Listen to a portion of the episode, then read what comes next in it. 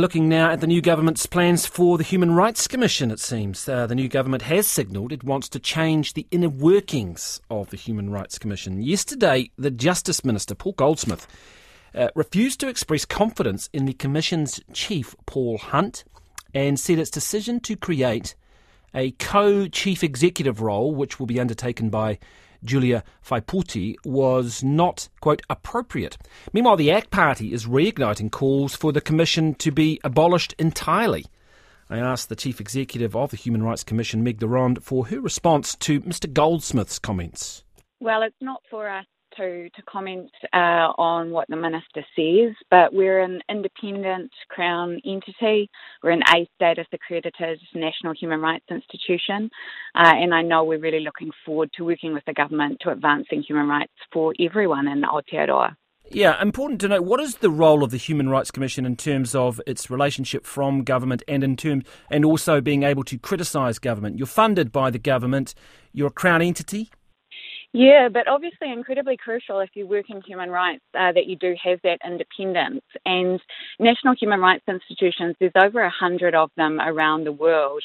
We're governed by what's known as the Paris Principles, which actually have independence from government as a core part of our functionality. So we have to be able to demonstrate every five years to get our A status that we are able to perform our duties and functions, so to protect and promote human rights without interference from government. Uh, and that's also enshrined in our domestic legisla- legislation. So it's quite an important part of our work. And you can't comment, or do you have any comment to make about Paul Goldsmith suggests seemingly, seemingly not expressing confidence in Commissioner Paul Hunt, Chief Commissioner? That's really a matter for the Minister. The the issue which has drawn some political criticism from the ACT Party seems to be around the appointment of a another commissioner or another CEO, I should say, a shared partnership model which the commission is now taking. Why has the commission gone down that road? Yeah, well, I'm, I'm super excited to welcome Julia Whaipooti in the new year. Uh, she will be a shared leader alongside myself.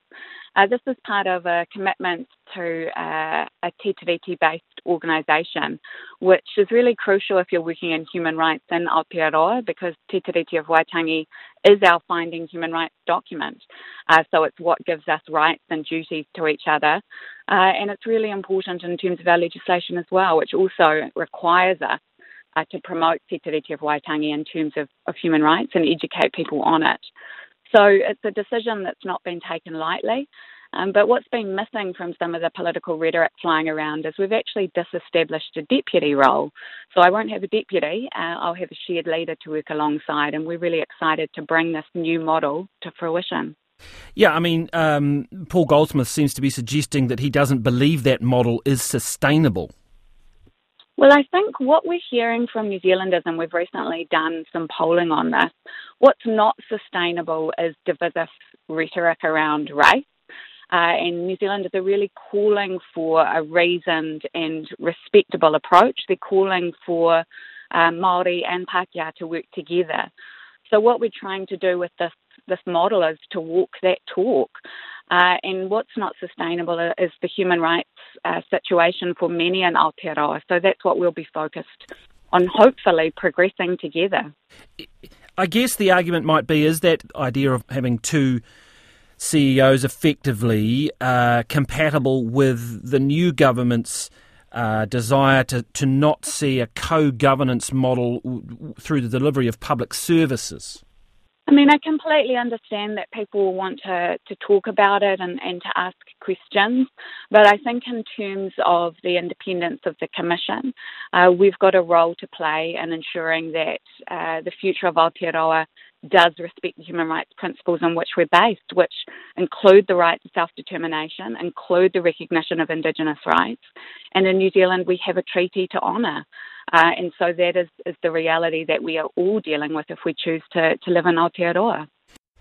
That's the Chief Executive of the Human Rights Commission, Meg de Ronde.